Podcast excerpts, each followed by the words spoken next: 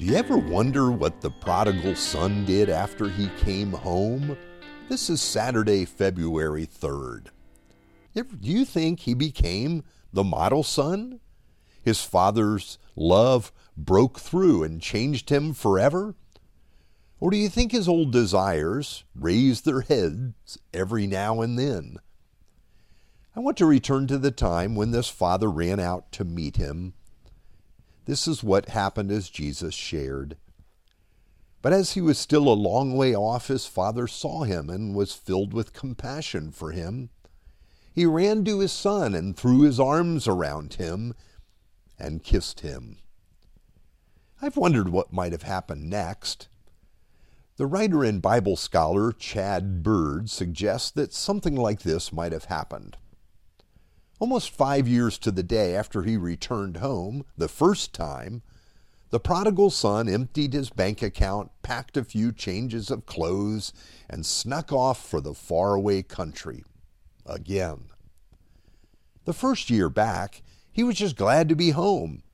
He licked his wounds and worked on the strained relationships with his family and community. The second year was toughest. He still couldn't get the taste of the pig slop out of his mouth, not to mention the shame, the shame that chewed away at his soul. The third year, things leveled out a little bit. He started feeling more at home, back in sync with his former life. The fourth year, certain things began to irk him, the same things that irked him before he left the first time. His old itches longed to be scratched, and the fifth year, it happened. All the former allurements came knocking, rapping their knuckles on his heart's front door. More than the shameful hell of feeding pigs, he could taste the sensual paradise of feasting on felicity. More than the raw guilt of hurting others, he could recall the intoxicating thrill of others pleasuring him. The prodigal relapsed, re-sinned, re-destroyed his life. You know him or her. Maybe it's your brother. Maybe it's your best friend. Maybe it's your child. Or maybe it's you. The thing you swore you'd never do again, well, you did it last night. You fell off the wagon. You left the straight and narrow. You open your heart to the rapping knuckles of former pleasures that once destroyed you.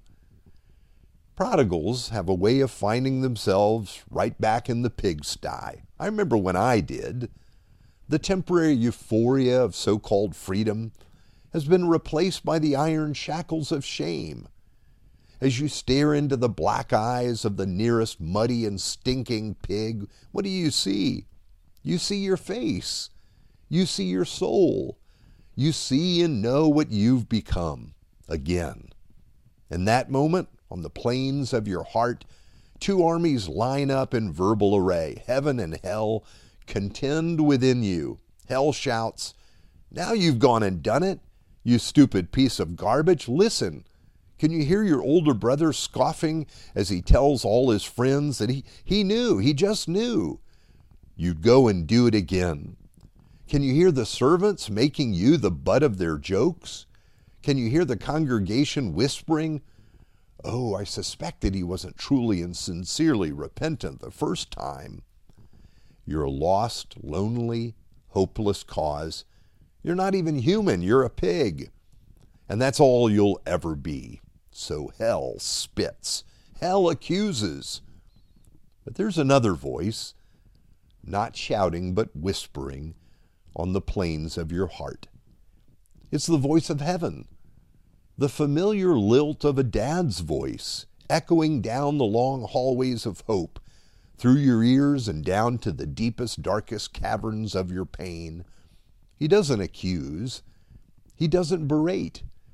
He only mouths two simple words in which are compressed the full expanse of heaven's redemptive love. Come home. Come home, my son. Come home, my daughter. Come with your hands still clutching the bucket of slop. I don't care. Come with your mouth still sticky with the lipstick of licentiousness. I don't care. Come with your breath reeking of gallons upon gallons of liquor. I don't care. Come with your whole body slathered in pigsty mud. I don't care. All I care about is you. You are all that matters. Come home. Come home a second time, a, a third time, a thousandth time. The father will not stay on the porch, arms crossed over his chest, and stare down at you as you come crawling on your knees to beg for mercy. The father will not serve you tasteless leftovers and make you sleep in the doghouse. The second time, the third time, the thousandth time, he will sprint like a madman to meet you down the street, throw his arms around you, kiss you, and command that the fattened calf be barbecued and the keg tapped. Second and third repentances are not met with halfway parties in the Father's house. He goes all out. Every time. His sons and daughters come home from the faraway country. So come home. The front door's unlocked, the calf is fattened, and the father is standing on the porch his hand shading the sun from his eyes, scanning the horizon for the familiar image of the one who is and will ever remain his precious, beloved child. Come home. Let's pray. Why do we think, Lord, that we can't come home? You've loved us well and demonstrated your love through Jesus, your patience day after day. Move us by your Spirit to return to you. Thank you for sending Jesus to find us and put us on his shoulders and to bring us home. We rejoice in your grace in the name of Jesus.